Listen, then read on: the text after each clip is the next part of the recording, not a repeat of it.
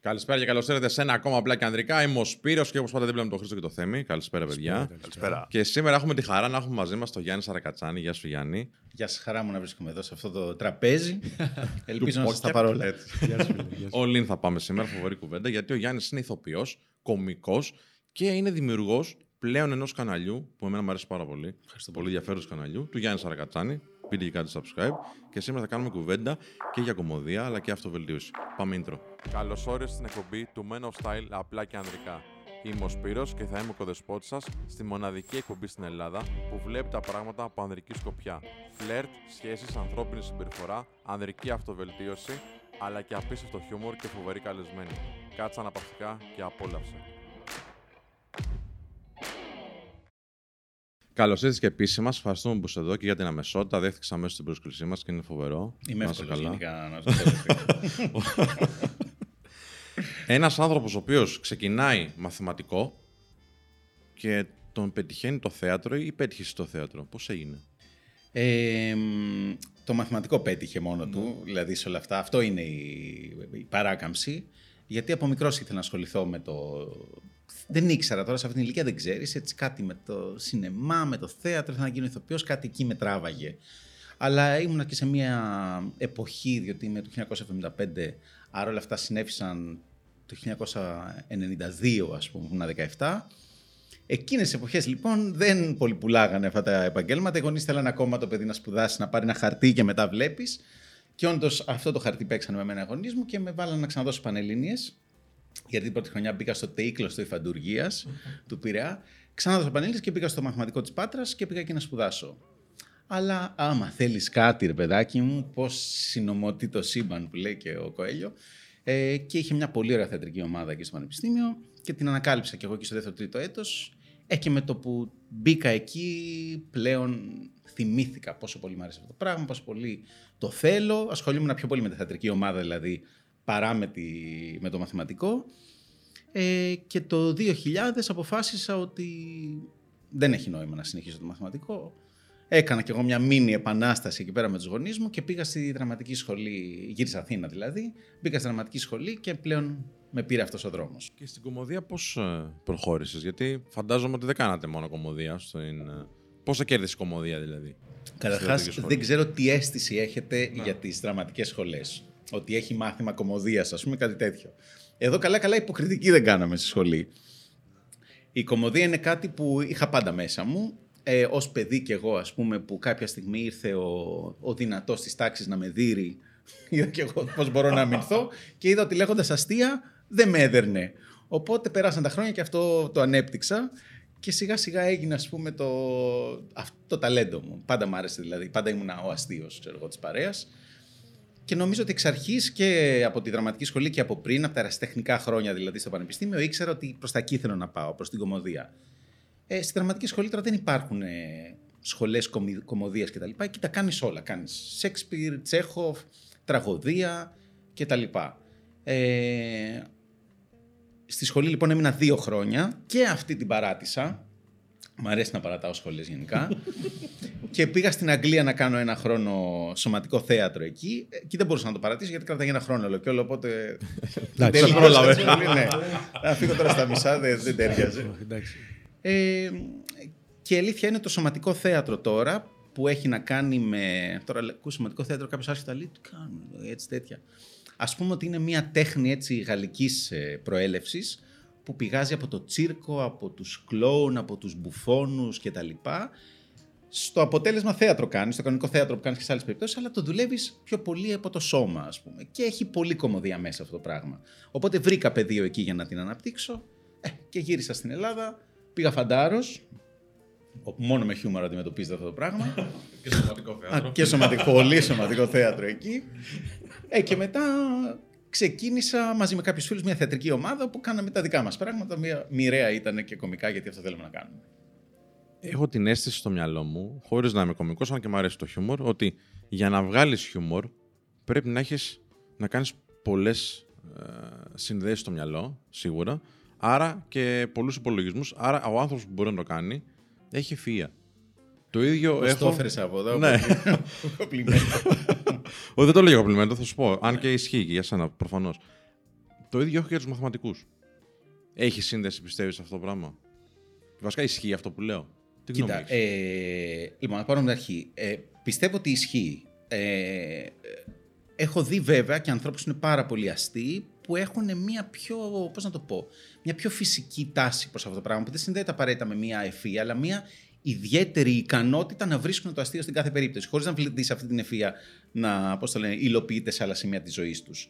Ε, Παρ' όλα αυτά, βλέποντας τους κομικούς όπως τους ξέρουμε και αυτούς που κάνουν stand-up comedy κτλ., θέλει μια κατασκευή αυτό το πράγμα. Θέλει μια αντίληψη, θέλει μια αντίληψη ρυθμού, μια αντίληψη πληροφορίας κτλ. Το οποίο οργανωτικά μοιάζει με τα μαθηματικά. Τώρα, εγώ στα μαθηματικά μπήκα όχι γιατί τότε την πανέλη, τα γράφαμε 40 σχολές, έδινε και ήταν σαν ρουλέτα. Πού θα πέσει. Για τέσσερα μόρια θα μπορούσα να είχα μπει, ας πούμε, ζωικής παραγωγής στο Ηράκλειο. Δεν ξέρω αν υπάρχει αυτή η σχολή. Αλλά κάτι τέτοιο. Οπότε είναι μια σύμπτωση. Τώρα, εγώ στην ηλικία που είμαι μπορώ να τα λέω στα ίσα αυτά έτσι, και να μην Ναι, ναι. ε, αισθάνομαι ψώνιο.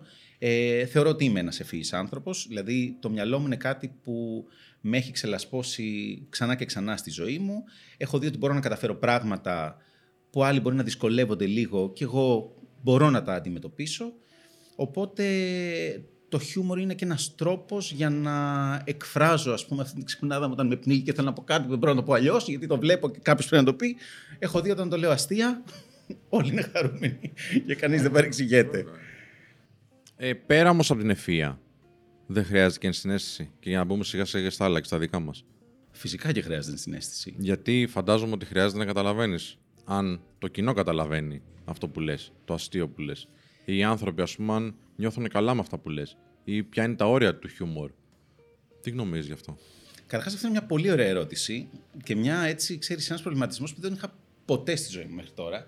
Και Καλώς είναι ήρθες εδώ. πολύ Να σωστό, όχι. προβληματιστούμε. Έχεις δίκιο. Γιατί η ενσυναίσθηση και το χιούμορ. Το χιούμορ τι γίνεται; Κάθε αστείο έχει πάντα ένα θύμα κατά κάποιο τρόπο. Αυτό είναι μια ατάκα που λέει ο φίλος μου Γιώργος Αγγελόπουλος, δεν είναι δική μου σύλληψη. Δηλαδή υπάρχει κάποιος που την πατάει πάντα στο αστείο. Αλλά την πατάει με έναν τρόπο που δεν πειράζει τόσο πολύ. Και που γελάει και αυτός. Και που γελάει και αυτός. Ή δεν γελάει αυτός, αλλά γελάμε εμείς γιατί εμείς ξέρουμε ότι αυτό δεν είναι τόσο φοβερό που έπαθε, ας πούμε. Τέλος πάντων, τώρα μην. Ναι, αλλά εκείνο με τον τοτό, πώς εξηγείται, μας μην το πάμε τώρα να αναλύσουμε όλα τα αστεία. Ένα, ας πούμε, αρχέτυπο που μας λέγανε στη σχολή είναι, λέει, αστείο είναι ένας άνθρωπος που προσπαθεί, που σπρώχνει μία πόρτα και δεν μπορεί, η οποία λέει πουλ και το ξέρουμε μόνο εμείς. Δεν ξέρω αν έγινε κατανοητό έτσι όπως το είπα. Εμείς έχουμε μια πληροφορία για αυτόν τον άνθρωπο που υποφέρει εκείνη τη στιγμή που καθιστά το δράμα του ε, κομμωδία, επειδή δεν είναι τόσο δράμα. Αυτό λοιπόν για να μπορέσεις να δεις μέχρι πού θα πας το χτύπημα του αστείου χωρίς να στεναχωρηθεί ο άλλος, μάλλον έχει να κάνει με ενσυναίσθηση. Μμμ. Γιατί θέλεις, τουλάχιστον θέλεις να του δείξεις κάτι για τον εαυτό, θες να τον πειράξεις λίγο και να του πεις ναι, αλλά αυτό που κάνεις τώρα δεν είναι και λίγο μεταξύ Ναι, μας ναι, έτσι. ναι. Αλλά θες να το, του το πεις με έναν τρόπο που να μην τον κλειδώσεις, να μην του πεις κάτι που θα τον πληγώσει και που θα τον κάνει να αντισταθεί, αλλά με έναν τρόπο που άμα του κερδίσεις το γέλιο, είναι σαν να μπήκες να το είδες μέσα του, να γέλασες και μετά α, τον έπιασες και όλες δεν μπορεί πλέον να το πάρει πίσω. Είναι σαν να το δέχτηκες, σαν να δέχτηκε την πληροφορία αυτή. Και όντως, οι παραστάσεις που κάναμε με την ομάδα Μπόβο, έτσι λεγόταν η θεατρική ομάδα που φτιάξαμε οι πρώτες, όλες είχαν να κάνουν αυτό το πράγμα. Κοροϊδεύαμε κάποιους χαρακτήρες, κάποιους τύπους και γέλαγε ο θεατής με αυτό το πράγμα.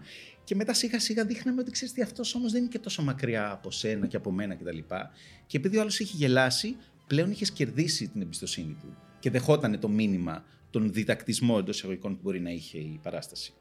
Οπότε εσύ τώρα που ασχολείσαι 20 χρόνια. Πάει. 30. 30 πρέπει να είναι. Από τα Στη 92 σχολή είναι μπήκα τα το... 3. Εντάξει τώρα, μην το πάμε και από το... ναι, εντάξει. Ε, η ομάδα ξεκίνησε το 2000, οπότε ας πούμε ότι είμαστε 20 χρόνια. 20 χρονάκια, 15-20 πες. Ασχολείσαι 20 χρόνια με αυτό το πράγμα. Θεωρείς ότι έχουν αλλάξει εποχές; Με ποια είναι το λέω; Γινόμαστε πιο ευαίσθητοι. Αντέχουμε το χιούμορ περισσότερο ή λιγότερο;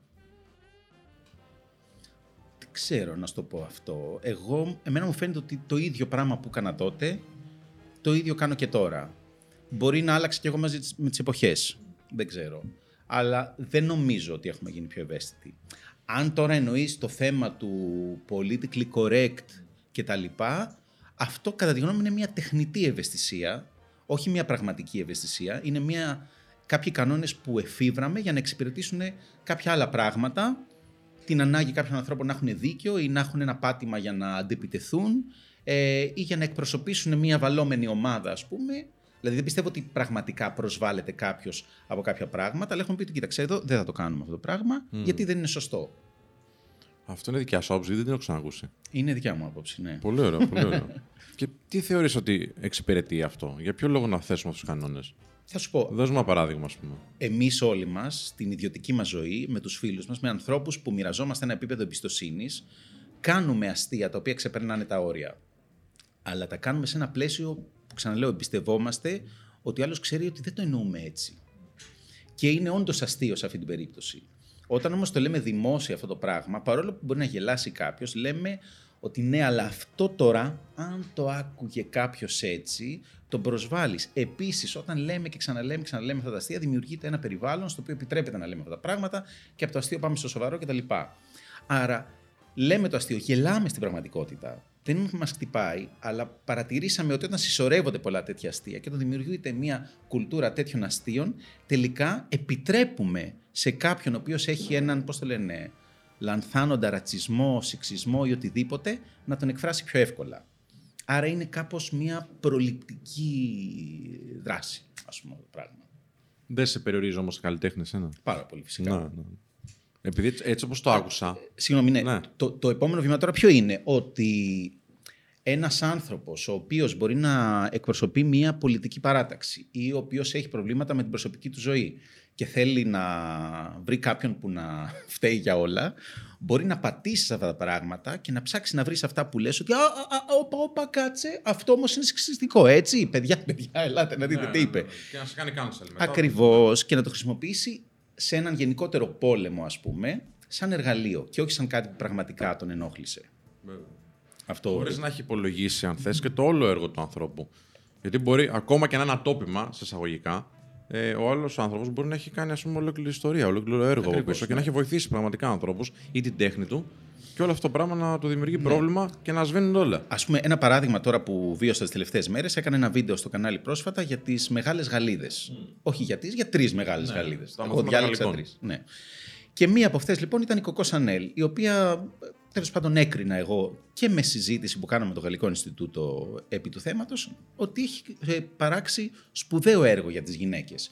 Συγκεκριμένα αυτό ας πούμε, το οποίο εγώ ήθελα να πω με το βίντεο είναι ότι με τα ρούχα που έφτιαξε η Κοκό Σανέλ απελευθέρωσε τις γυναίκες από τους στενούς κορσέδες και από τα σχήματα που τους επέβαλε η μόδα της εποχής δίνοντάς τους μία άνεση η οποία έχοντας σπουδάσει και σωματικό θέατρο κρίνω ότι αμέσως εφαρμόζεται και στη σκέψη μιας γυναίκας. Όταν η γυναίκα ας πούμε ε, μπορεί να αποκαλύπτει κομμάτια του σώματός της ή όταν δεν της φύγει το ρούχο της αισθάνεται και η ίδια πιο ελεύθερη και ότι αξίζει να δείξει ποια είναι, να πει ποια είναι, να ψηφίσει, να έχει άποψη κτλ. Και ένα από τα σχόλια ας πούμε, που είδα πολλές φορές, ναι, αλλά ήταν ναζί η Κόκο Σανέλ. Υπάρχει μια ιστορία λοιπόν, η οποία είναι όντως δυσάρεστη για την Κόκο Σανέλ, γιατί με κάποιους τρόπους όντως μάλλον συνεργάστηκε με τους Ναζί την εποχή του Δεύτερου Παγκοσμίου Πολέμου. Δεν έκανε τίποτα, αλλά πήγαν να τη χρησιμοποιήσουν κάπου κτλ. Και, και όντως έφυγε τρέχοντας από τη Γαλλία μετά. Τι κάνουμε λοιπόν τώρα, Το ακυρώνουμε το έργο της. Τα συμψηφίζουμε και λέμε εντάξει, άρα αν την βάλουμε εδώ βάσει του έργου θα την βάλουμε εδώ γιατί ήταν ναζί. Πρέπει να τα χειριστούμε και τα δύο. Ναι, βέβαια. Μπορούμε να τα λάβουμε υπόψη μας και τα δύο. Είναι δύσκολο γιατί θέλουμε τους ανθρώπους να τους κατατάσσουμε σε ένα κουτάκι και να λέμε αυτός είναι καλός, αυτός είναι κακός. Μην μπερδεύεις. Οπότε την κοκό σαν θα τη βάλουμε.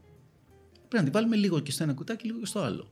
Μπορώ να βρω άλλη λύση δηλαδή. Ναι, ναι, ναι. Αλλά δεν μπορείς τώρα εσύ στο έργο σου, πάνω στο δημιούργημα τέλος πάντων που έκανες στο βίντεο αυτό, ήθελες αυτό το συγκεκριμένο κομμάτι της Κοκοσανέλ. Δεν Ακριβώς, έφυγε το ναι. άλλο. Ή αν θα το έφυγες όμως, αν ήταν.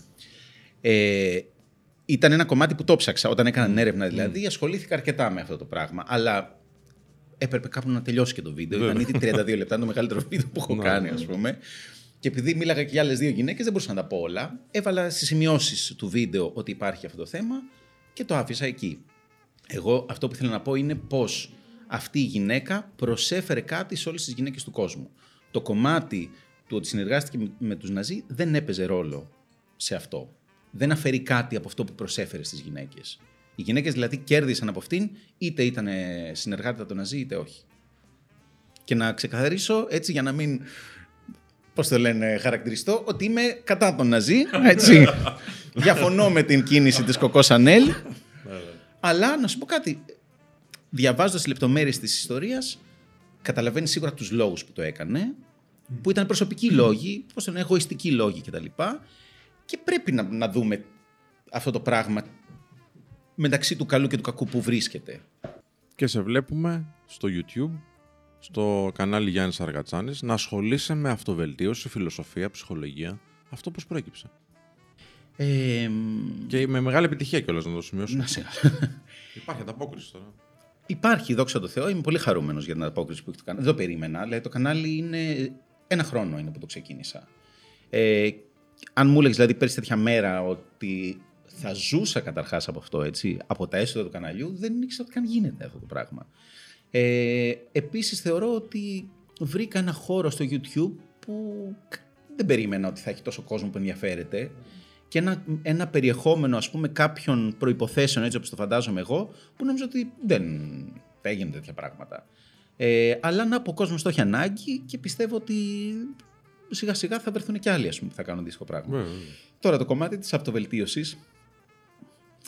Ε, κάναμε μια συζήτηση λοιπόν πριν αρχίσουμε, πριν τραβήξουν οι κάμερες που λέγαμε ότι ξέρουμε γιατί ζούμε. Δηλαδή ζούμε, δουλεύουμε, αγωνιούμε, ερωτευόμαστε, κάνουμε σεξ, ε, βγάζουμε λεφτά, αλλά γιατί το κάνω αυτό το πράγμα; Αυτό λοιπόν είναι ένα ερώτημα που εμένα μου προέκυψε στη ζωή κάποια στιγμή. Εκεί γύρω στα 27 μου ας πούμε. Ε, και λες, ειδικά εκεί στην δραματική σχολή όταν ήμουν, ας πούμε, επειδή εγώ πήγα μεγάλος, πήγα 25 χρονών στη δραματική σχολή και είχε πάρα πολλά πιτσιρίκια 17-18 χρονών, τα οποία αγαπούσαν το θέατρο και ήθελαν να κάνουν θέατρο γιατί αγαπάνε το θέατρο. Αλλά εμένα δεν, δεν το πίστευα αυτό το πράγμα. Δηλαδή, καταλάβαινα ότι εκεί πέρα είμαι γιατί έχω μία έμφυτη ματαιοδοξία ή δεν ξέρω από πού την κονόμησα και αν δεν με βλέπει πολλοί κόσμος δεν αισθάνομαι καλά. Αλλά αυτό μου φαινόταν τρομερά αμαρτωλό εκείνη τη στιγμή και λέω, και αυτό είναι τώρα συζητήσει που κάναμε και με άλλα παιδιά στη δραματική σχολή, έτσι, μην το, ότι το συνέλαβα μόνος μου. Κάτι πρέπει να δώσω.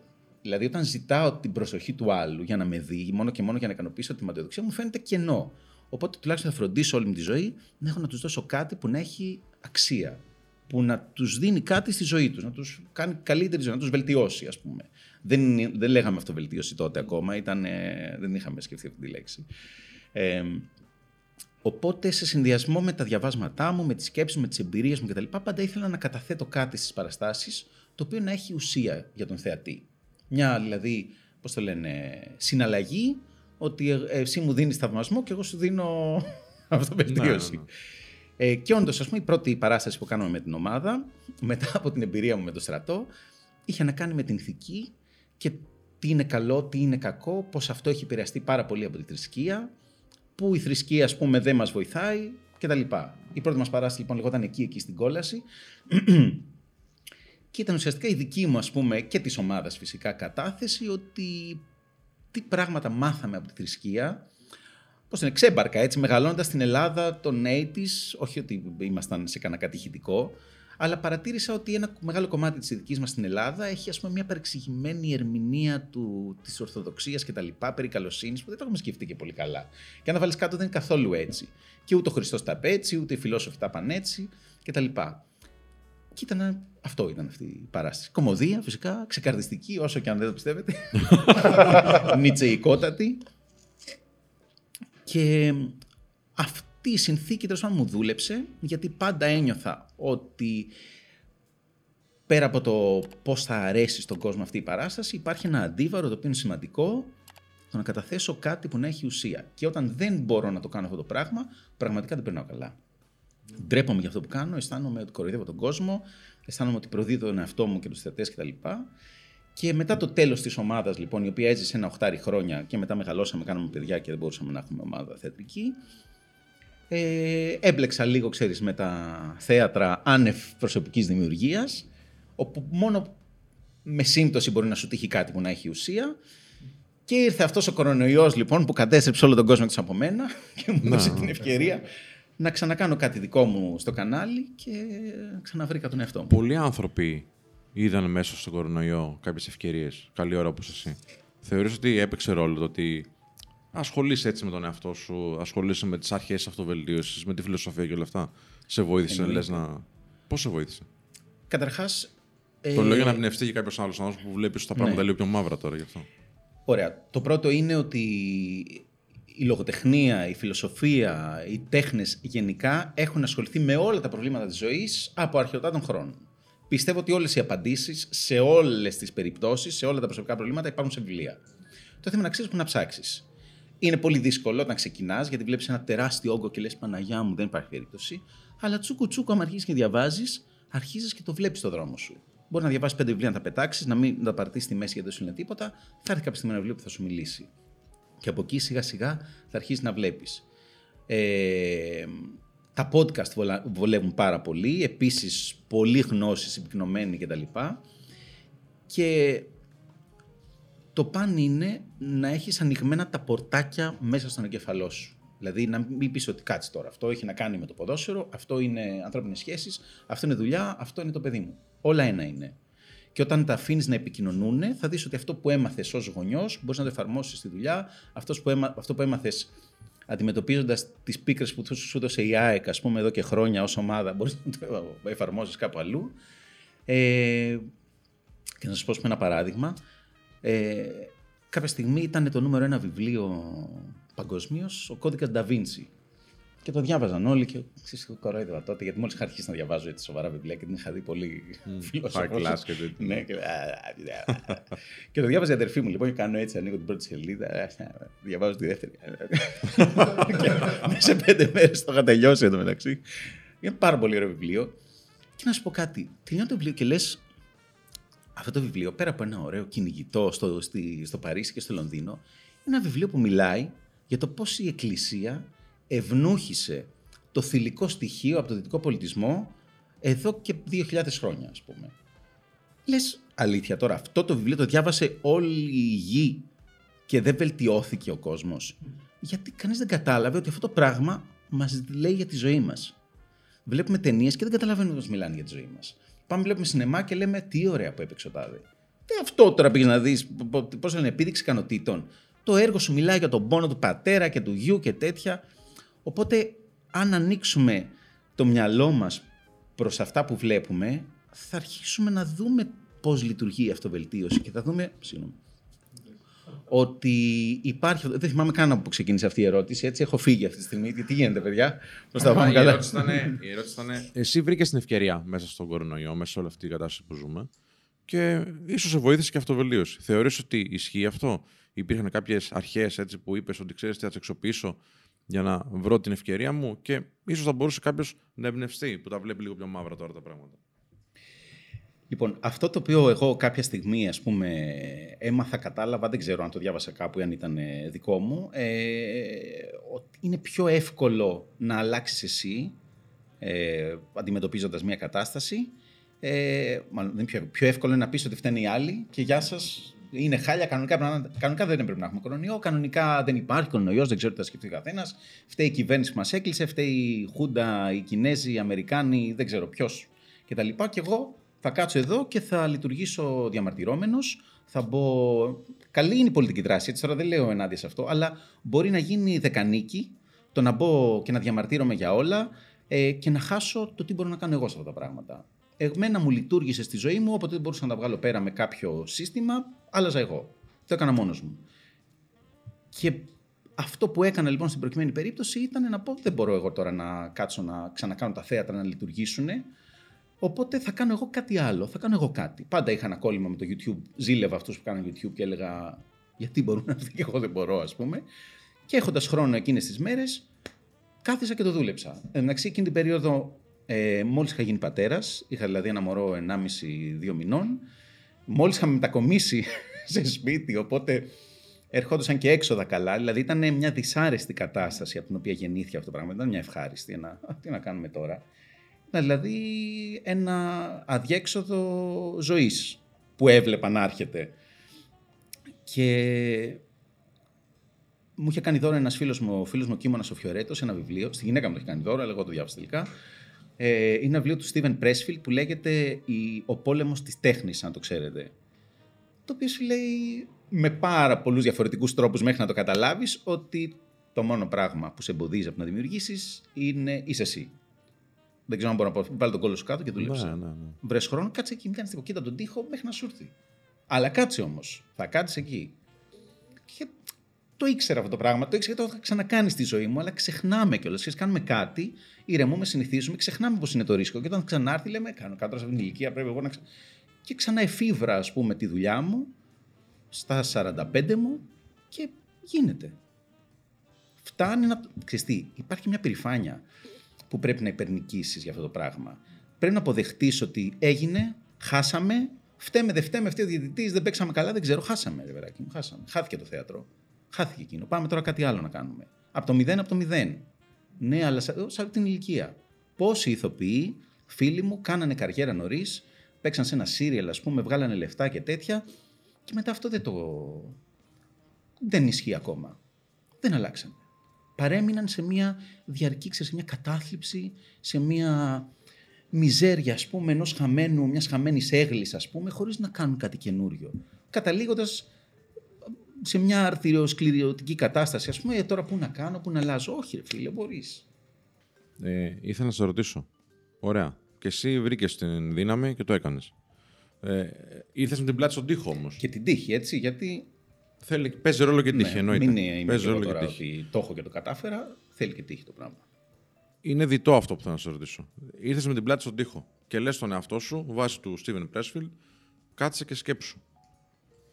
Έπρεπε να έρθεις με την πλάτη στον τοίχο; Δεν μπορούσες να προνοήσεις ότι ξέρεις τι, χρειάζομαι να κάνω και κάτι άλλο, ρε παιδί μου. Γιατί και το θέατρο δεν περνάει τώρα κρίση, μόνο με τον κορονοϊό, περνούσε καιρό. Σύμφωνα. Έτσι. Και φτάνει να έχεις ιδέες ή θέλει και άλλα πράγματα. Γιατί το να κάτσει να σκεφτείς είναι, οκ, πολλοί έχουν ιδέες. Μήπως πρέπει να πράξουν όμως κιόλας. Κοίτα τώρα, θε- θεωρητικά λες ότι ε, άρα μπορούσα να το κάνω. Άρα αυτό θα μπορούσα να το είχα κάνει και χωρίς να φτάσω στη, με, το, με την πλάτη στον τοίχο. Δηλαδή αν ήταν κάποια κουμπιά που τελικά πατήθηκαν στο μυαλό μου, μπορούσα να τα είχα πατήσει και πιο νωρίς. Ή τι ήταν αυτά τα κουμπιά που σε έφτασαν σε αυτό το σημείο, Ναι. να πεις τώρα θα το κάνω. Νομίζω Μήπως αναγνωρίσεις κάποιος τον εαυτό τους αυτό; Κοίταξε, βοηθάει να φτάσεις με την πλάτη στον τοίχο, γιατί εκεί πλέον αναγκάζεσαι. Ε, τι να πω, νομίζω εδώ πέρα μιλάμε για ένα από τα πιο ανθρώπινα πράγματα που υπάρχουν. ε. Δηλαδή, λες, τώρα αλήθεια πρέπει να φτάσουμε εκεί για να γίνει αυτό το πράγμα. Μάλλον ναι, τι να σου πω. Το θέμα είναι ε, αυτό που βοηθάει κάποιους ανθρώπους να το κάνουν νωρίτερα, είναι ότι είναι πιο ευαίσθητοι, πιο δειλοί, ίσως πιο χέστε, με τα συγχωρήσεως. Δηλαδή, εγώ δεν έπρεπε να φτάσω στο να χάσω το σπίτι, να μην έχουμε να πληρώσουμε νίκη και να είμαστε στον δρόμο για να πω Θεέ μου κάτι πρέπει να κάνω. Φοβήθηκα τόσο πολύ εκείνη τη στιγμή, τόσο εγκαίρος δηλαδή το σύστημα φόβου που εμένα λειτουργεί, που είχα χρόνο να, να δράσω. Ε, άλλοι άνθρωποι που ίσως έχουν, δεν είναι τόσο φοβητσιάριδες όσο εγώ ή λένε εντάξει θα τα καταφέρουμε ρε παιδάκι, μην αγχώνεσαι, πρέπει να φτάσουν ε, στο πραγματικό τέλος της διαδρομής για να το κάνουν. Οπότε μια τέτοια διαδικασία είναι πολύ σημαντικό. Μάλλον ποτέ δεν είναι νωρίς για να κάνεις την αλλαγή. Ε, πιστεύω πραγματικά ότι μπορούμε να κάνουμε περισσότερα πράγματα όπως νομίζουμε και το μόνο που μας εμποδίζει να τα κάνουμε είναι η πεποίθηση ότι «Α, εγώ ξέρω ποιος είμαι, αυτός είμαι, αυτό γίνεται» κτλ. Εντάξει, είναι, είναι ξεκάθαρη η ερώτηση που μου έρχεται στο μυαλό με αυτό που λες. Ε, άρα αναγκάστηκες να κάνεις κάποια πράγματα, δεν ήθελες; Αναγκάστηκα, ναι. Άρα κάνεις πράγματα που δεν θέλεις; Εννοείται. Εγώ πιστεύω πάρα πολύ στην αξία του, της έκρηξης, του έκτακτου, της αγκαρίας. Πώς και πόσες φορές έχω βρεθεί, «Ω, του, θα πάμε εκεί, τώρα σοβαρά δεν θέλω, πας και λες, «Α, εσύ, ποιον πέτυχα, εκεί μπορείς να φανταστείς». Δηλαδή, και αυτό ξέρεις που εντάσσεται στο ότι δεν ξέρεις τι θέλεις. Στην πραγματικότητα δεν ξέρεις τι θέλεις. Ξέρεις από όσα πράγματα έχεις κάνει μέχρι τώρα, τι σου άρεσε και άντε περίπου ένα 10% συν πλήν ελπίζω ότι υπάρχουν και άλλα πράγματα που θα με βρούνε στη ζωή μου διαφορετικά από αυτά που, χαν- που έχω κάνει ως τώρα που θα μου δώσουν ακόμα μεγαλύτερη χαρά. Αλλιώς θα ζω μια διαρκή επανάληψη που προφανώς δεν θα με γεμίζει. Δεν ξέρω αν ε, εκεί το πηγαίναμε. Μια χαρά, μια χαρά. Ναι, και ευτυχώς υπάρχουν οι αγκαρίες, ευτυχώς υπάρχουν πράγματα που τα κάνουμε με το ζόρι, ευτυχώς υπάρχουν και αυτές οι καταστροφές που σε ταρακουνάνε. Αλλιώς θα βρεθεί στον ίδιο τον εαυτό. Και είπες κινητήριος δύναμη ήταν ο φόβος. Και πολλοί Ναι. άνθρωποι τον αποφεύγουν. Όπως αποφεύγουν και τον πόνο. Τι θα λέγαμε σε αυτούς τους ανθρώπους, κατά την άποψή σου; Μετά την εμπειρία αυτή, τέλος πάντων. Ή και άλλες Μα και εγώ να αποφύγω τον πόνο ήθελα έτσι. Ναι, αλλά κοίταξε να δεις τώρα που σε έφερε, γιατί μπήκε σε έναν άλλο πόνο. Αντάλλαξε τον πόνο του θα χάσω το σπίτι μου, δεν ξέρω εγώ τι, θα, θα έχω βιοποριστικό πρόβλημα. Με τον πόνο θα κάτσω να δημιουργήσω ξανά την καριέρα μου. Ωραία, εγώ έχω μια θεωρία έτσι, δική μου σε αυτό που τη λέω και σε ένα βίντεο. Λέω το εξής λοιπόν. Αυτό είναι από τα... Είμαι πολύ περήφανος για αυτή την ποιητική τέτοια, έτσι θα την πω με όλο το ψώνιο που, που αρμόζει. Λοιπόν, η ζωή έχει ένα κόστος. Ωραία, για να ζήσουμε, για να χαρούμε τη ζωή μας, πρέπει κάτι να πληρώσουμε. Δεν γίνεται να ζει τζάμπα. Αυτό το κόστος λοιπόν είναι ένα νόμισμα, λέω εγώ, που έχει δύο όψεις. Η μία πλευρά είναι ο πόνος και η άλλη είναι ο κόπος. Τον κόπο τον πληρώνεις προκαταβολικά. Τον πόνο τον πληρώνεις εκ των υστέρων. Δηλαδή, ή θα κουραστείς, θα δουλέψεις για να κάνεις κάτι καλά, ή θα πονέσεις επειδή έκανες μαλακία, για να το πω έτσι. Επειδή δεν ασχολήθηκες. Οπότε, ο κόπος είναι ο τρόπος που. Πώς το λένε, πληρώνουμε από πριν κάτι για να γίνει. Κουράζομαι, δούλεψα, πήγα γυμναστήριο, κάθισα και σκέφτηκα, έκανα, πώς το λένε, τη δουλειά που χρειαζόταν και έκανα αυτό το πράγμα και γλίτωσα. Αν δεν το έκανα, μετά θα ήταν και τώρα τρέχουμε, τι θα γίνει και χώρισα και με, παρά τη γυναίκα μου φυσικά γιατί δεν της είχα σπίτι και τα λοιπά. Σε ό,τι αφορά τη ρουτίνα λοιπόν, πας στο γραφείο σου και αράζεις και έρχονται και αυτές οι σκέψεις της αμφισβήτηση που για μας είναι μεγάλο κομμάτι αυτοβελτίωσης το να έχεις ε, αμφισβήτηση σε πολλά. Τις ψάχνεις. Δηλαδή, Πάρα πολύ. Ναι. Δεν θα κάτσεις να πεις, Μήπως δεν είμαι αρκετός εισαγωγικά. Γιατί αυτό λες. Ε, Θέλω να γίνω καλύτερος. Να σου πω. Καταρχάς, θυμάμαι από μικρός, ειδικά όσον αφορά τις ε, ερωτικές σχέσεις, είδα πολύ γρήγορα που, ότι παίζει ρόλο ο εγωισμός πάρα πολύ. Πόσο εύκολο είναι να τα βάλεις με τον άλλον, ενώ στην πραγματικότητα αυτές εσύ. Και ότι θύμωσα τώρα με την κοπέλα μου που είπε ότι θα δει τον πρώην της, αλλά αυτό είναι το πρόβλημά μου, ή ότι αισθάνθηκα μια ανασφάλεια και ζήλεψα και τέτοια. Δηλαδή, αυτά μου συνέβαιναν ήδη ξέρω, από τα 20-25 μου. Το 25 εντάξει, ας είμαστε ειλικρινείς, τώρα δεν είχα σοβαρές σχέσεις στα 20. Ε, και είδα, ξέρεις ότι δεν μπορώ να εμπιστευτώ απολύτως τώρα το, τη συναισθηματική μου αντίδραση κτλ. Άρα και βάσει πλέον των διαβασμάτων της σύγχρονης συμπεριφορικής ψυχολογίας κτλ.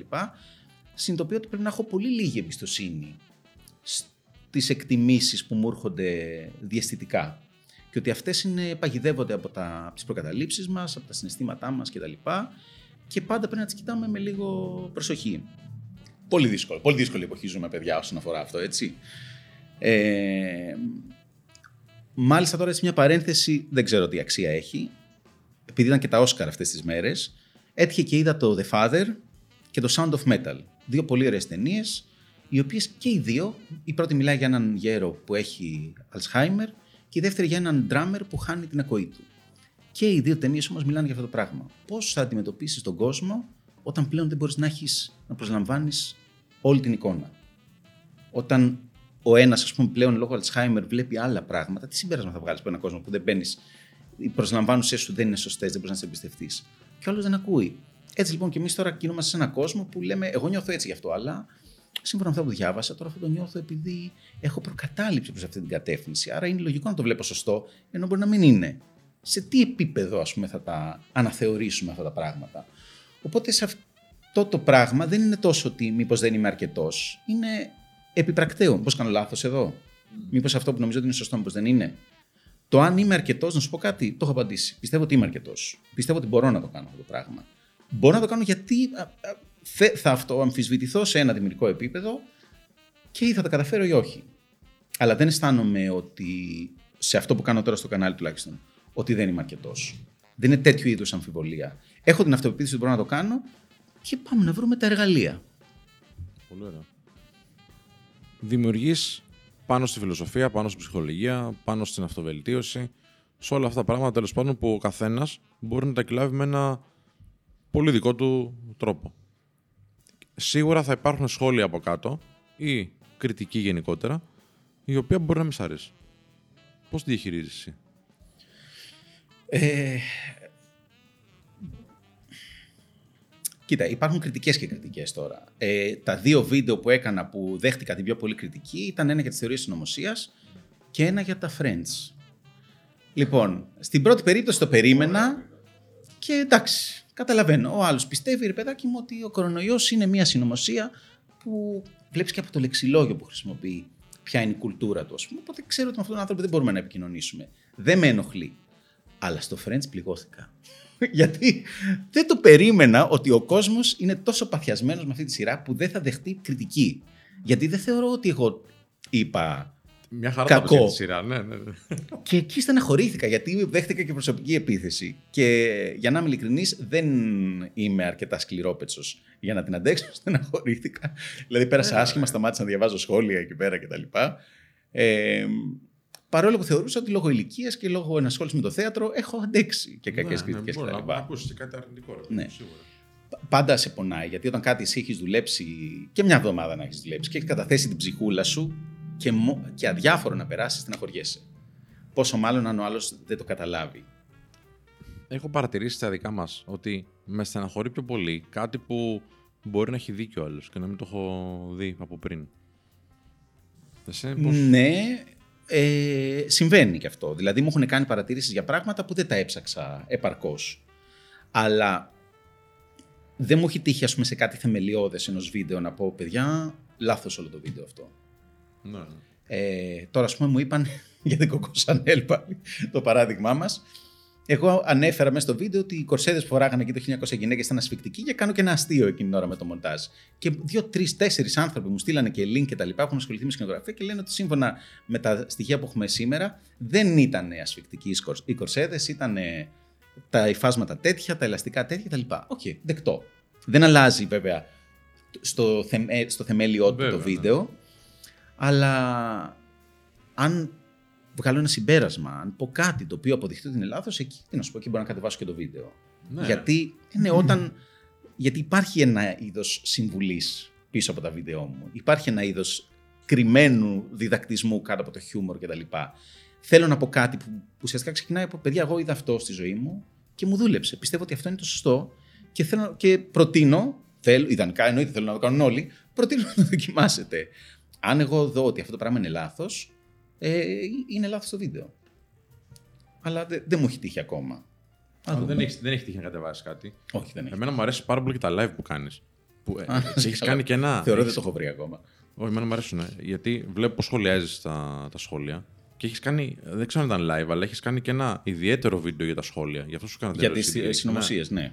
Και εκεί πέρα εντάξει, όσο είναι εκπληκτικός. Μου άρεσε πολύ. Εκεί ήταν, ξέρεις, είχαν συσσωρευτεί τόσα αστεία σχόλια, δηλαδή για, που λέγανε για τις συνωμοσίες και τα λοιπά και για τους ε, Rothschild και Ναι. τέτοια, που ήθελα να κάνω ένα έτσι κάφρικο βίντεο που με κράζει, σας κράζω. Στην τελική, να σου πω κάτι, κανάλι μου είναι ό,τι γουστάρω θα λέω. Μπορεί να θέλουν και αυτό όμως οι άνθρωποι. Δηλαδή, ξέρεις τι ήθελα να στην πω λίγο, να μου την πεις και εσύ λίγο. Ε, ή ναι. το περιμένω από σένα να μου κάνεις ένα εύστοχο σχόλιο, ένα καυστικό σχόλιο ίσως. Θα σου πω, η- το συγκεκριμένο θέμα έχει και μια ευαισθησία. Έτσι όπως το βλέπω εγώ τουλάχιστον. Ε, οι άνθρωποι που δεν πιστεύουμε σε θεωρίες συνωμοσίας, οι άνθρωποι που είμαστε, είμαστε μοιραία λίγο πιο, πώς το λένε, μετριοπαθείς στα πράγματα. Και δεν φωνάζουμε. Γιατί όταν διαβάζεις, όταν βλέπεις όλες τις πλευρές, δεν μπορείς να φανατιστείς με κάτι. Γιατί λες, ε, ναι, αλλά και αυτό όμως πρέπει να το δούμε. Ξέρεις, και είσαι ο εκνοχλητικός τύπος που λέει, ναι, ναι, αλλά Οπότε οι άνθρωποι που φωνάζουν είναι άνθρωποι που συνήθως απόλυτοι. Και για να είσαι απόλυτος πρέπει να είσαι και λίγο. να μην τα ξέρει, να μην τα έχεις ψάξει όλα ή να μην θες να τα ψάξεις όλα. Οι άνθρωποι λοιπόν που είμαστε πιο έτσι διαβασμένοι, πιο πώς το λένε, υπομονετικοί και λιγότερο απόλυτοι, δεν φωνάζουμε. Οπότε είναι σαν να μην υπάρχουμε. Ακούμε τις φωνές που φωνάζουν και νομίζουμε ότι έτσι είναι ο κόσμος.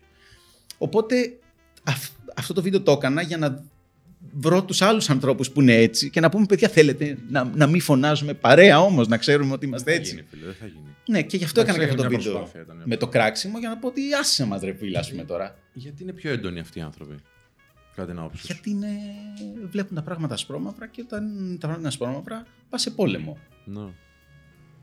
Και δεν, δεν γίνεται έτσι όμως η δουλειά. Ξέρεις τι, παλιότερα υπήρχαν, δεν ξέρω ρε εσύ. Δηλαδή, μου φαίνεται ότι το έχει κάνει το ίντερνετ αυτό. 100%. Ναι. Και είναι η ασφάλεια και όλα αυτά. Είμαι ανώνυμος.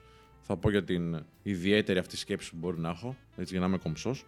Ε, και δεν θα με κρίνει κανένας. Σιγά. Ενώ εσύ βγαίνεις με το όνομά σου. Ναι, ξέρεις τι, εγώ πιστεύω το εξής ότι εγώ όντας και παλαιότερος από εσάς, παιδιά, εμείς μεγαλώσαμε μια Λίγο εποχή λίγο, όπου ναι, είχε μια εφημερίδα, ρε παιδάκι μου, τα κανάλια, ένα πράγμα λέγανε όλοι. Υπήρχε δηλαδή μια κοινή γραμμή και διάφοροι που συζητάγαμε. Αυτό τώρα με την έλευση του Ιντερνετ διαλύθηκε. Πλέον έχουμε πολλές αποκεντρωμένες με τα καλά του και τα κακά του αυτό το πράγμα. Ε, ο κάθε κακομύρης, ας πούμε, ο κάθε ακραίος άνθρωπος τώρα, μπορεί να βρει τους άλλους ακραίους και να δει ότι δεν είναι μόνος του και να πάρει θάρρος για την άποψή του και μέσω των αλγορίθμων του Facebook και του Twitter κτλ. να φροντίσει να ζει σε αυτό το, πώς το λένε, echo chamber που λέμε, όπου ακούει καθημερινά με 10 ανθρώπους να μιλάς, είναι μια χαρά, σου καλεί την όλη τη μέρα. Δεν καταλαβαίνεις ότι υπάρχουν κι άλλοι. Και σου λένε, ναι, έτσι είναι, α, μαν και χούντα και ε, δεν ξέρω τι, ας πούμε, και η... Δεν θέλω να μιλήσω για μια συγκεκριμένη παράταξη, γιατί συμβαίνει παντού αυτό το πράγμα. Και να πεις: Έχουμε δίκιο, έχουμε δίκιο, πάμε να τους ε, σκοτώσουμε. Οπότε αρχίζεις και έχεις απολυτότητες διάφορες οι οποίες ας πούμε πορώνονται και όλοι είναι σε πόλεμο και όλα είναι άσπρα μαύρα. Και, παρατηρείς, και, και το παθαίνω και εγώ αυτό το πράγμα, έτσι. Γιατί και εγώ έχω φτιάξει το δικό μου echo chamber χωρίς να το θέλω και ακούω και ενισχύονται οι απόψεις μου και λέω: Μα καλά, ηλίθιοι είναι. Και μετά βλέπω έναν τέτοιο άνθρωπο, ας πούμε, απέναντί μου, με τον οποίο έχουμε διαφορετικές ε, πολιτικές απόψεις και βλέπω ότι δεν είναι ηλίθιος καταρχάς. Ότι είναι ένα ευφιέστατο άνθρωπος, καλλιεργημένος. Και λες, άρα κάτι από τα δύο δεν μπορεί να ισχύει. Δεν μπορεί να ισχύουν και τα δύο. Εφόσον λοιπόν αυτός έχει κάνει μια συντεταγμένη, ευφυή, πώς το λένε, επιλογή να υποστηρίζει αυτό το πράγμα, άρα δεν είναι χαζός. Άρα δεν είναι χαζοί αυτοί οι άνθρωποι. Κάπως καταλήξαμε στο να είμαστε απόλυτοι. Και σε αυτό παίζει ρόλο ο τρόπος που επικοινωνήθηκε αυτό από τις πολιτικές παρατάξεις, που για να μας κερδίσουν χτυπάνε στο συνέστημα. Όλα είναι συναισθηματικά και όλα είναι θέματα παιδιά αρχής πια. Όλα είναι θέματα αρχής. Δηλαδή; Δηλαδή, η πολιτική δεν είναι όλα, όπω το λένε. Καταρχάς, όλη αυτή η ιστορία. Ε, να, να παραιτηθεί η κυβέρνηση γιατί έγινε αυτό. Να παραιτηθεί η κυβέρνηση γιατί έγινε εκείνο. Εντάξει, υπάρχουν πράγματα για τα οποία πρέπει να παραιτηθεί η κυβέρνηση. Αλλά δεν είναι όλα τόσο μεγάλα. Αλλά έχουμε μπει σε ένα mindset ότι αφού έγινε αυτό, αφού το έκανε αυτό αυτή η κυβέρνηση, άρα είναι τέτοιοι, άρα πρέπει να παραιτηθούν. Και αντίστοιχα με την προηγούμενη κυβέρνηση, αφού έκαναν αυτό, άρα πρέπει να παραιτηθούν. Τώρα τα κάνω πολύ γενικά γιατί ναι, φοβάμαι ναι, την πολιτική συζήτηση. γιατί είναι πάντα τζιζ. Αλλά τι γίνεται; Αυτό γίνεται σε όλες τις κυβερνήσεις, έτσι κι αλλιώς. Μπράβο, είναι... και γίνεται όλο και πιο πολύ. Γιατί τον άλλο θα τον κερδίσεις, ξέρουμε από το marketing, άμα το χτυπήσεις το συνέστημα. Άμα του μιλήσεις για την ταυτότητα, αν του πεις εσύ λοιπόν που ψηφίζεις αυτούς, είσαι ο άνθρωπος που υπερασπίζεται αυτά τα δικαιώματα. Και τώρα αυτοί που αποφασίζουν να αυξήσουν το ΦΠΑ στην εστίαση, τα καταπατάνε. Και ξαφνικά ο ΦΠΑ της εστίασης γίνεται θέμα ζωής και θανάτου. Ενώ θα έπρεπε να είναι ένα νουμεράκι για το οποίο συζητάμε ήρεμα. Και αυτό πιάνει όλα τα θέματα. Αν σου λέγε τώρα κάποιος, ξέρεις τι, έχεις ε, το ελεύθερο να κάνεις ένα βίντεο για ό,τι θες. Και α μην υπολογίζεις τώρα budget, ε, κόστη κτλ. Πόρους, δεν ξέρω εγώ τι. Τι θα έφτιαχνες; Και τι μήνυμα θα θέλεις να περάσει, γιατί αυτό είναι το σημαντικό.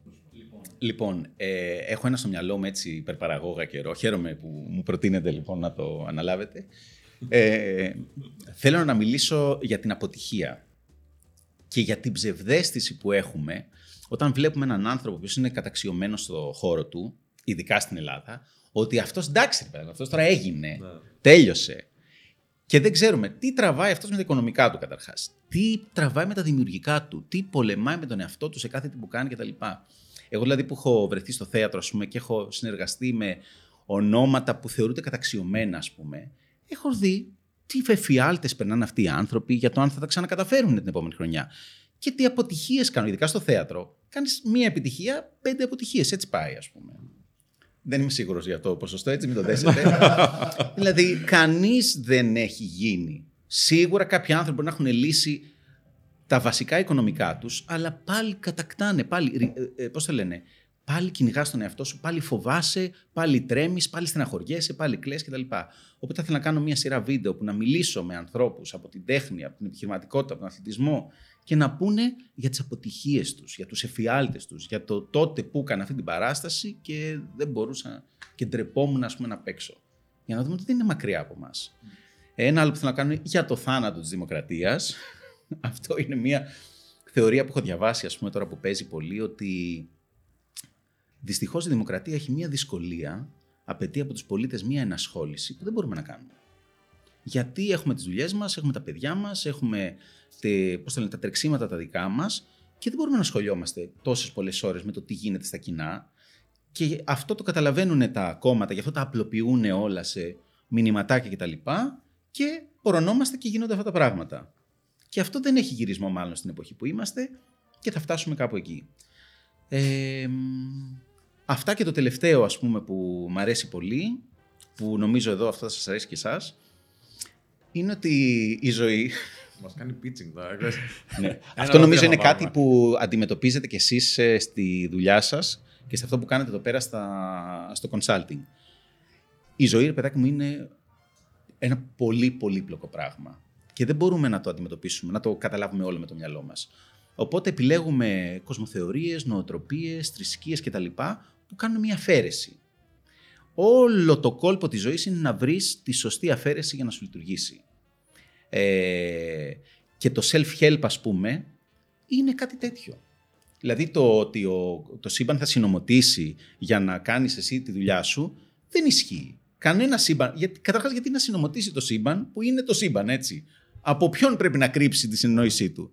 Ε, αλλά ένας άνθρωπος που δεν μπορεί να σηκωθεί από τον καναπέ του για να κάνει μια δουλειά, αυτό μπορεί να τον κάνει ρε παιδιά να ξεκινήσει. Άρα αυτό το πράγμα για αυτόν τον άνθρωπο μπορεί να είναι αυτό που πρέπει να ακούσει. Και άμα ξεκινήσει, μετά θέλει κάτι άλλο, έτσι κάτι πιο σωστό.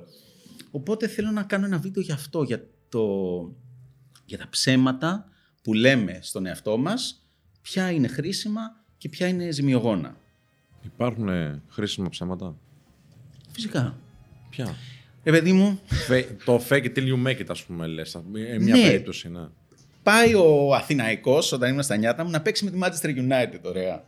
Τι θα πούνε στα αποδητήρια αυτοί; Πάμε να τους φάμε. Εντάξει, μην χτυπήσουμε. Α τα φάμε. Εντάξει, θα χάσουμε έτσι. Δεν θα χάσουμε. Ναι, θα χάσουμε. Πιστε... Σοβαρά τώρα πιστεύει κάποιος θα κερδίσουμε. Όχι, καλά, χαζό. Έτσι θα πάνε. Δεν θα πούνε πάμε για το θαύμα, ρε παιδάκι μου. Πώς πήγε η εθνική, ας πούμε, στο Euro, τι είπανε; Έφυγε άλλος και έλεγε πάμε να το σηκώσουμε και λέει σοβαρά. Και το είχαμε πιστέψει κι εμείς. Δεν το πιστέψαμε όλο αυτό το ψέμα και έγινε. Κοίταξε, μέχρι ένα σημείο. Μετά λες... Το πήραμε τον κύριο, ναι, το ναι, πήραμε. Ναι, ναι, ναι, ναι. Ισχύει, ισχύει. Και όλοι λέμε θαύμα. Ακόμα δεν το πιστεύουμε κάποιοι. Ε, ναι.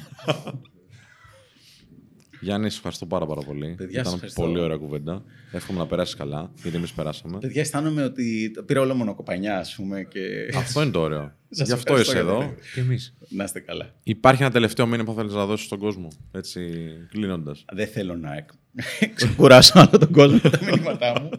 Σας ευχαριστώ. Χάρηκα πάρα πολύ που σας γνώρισα.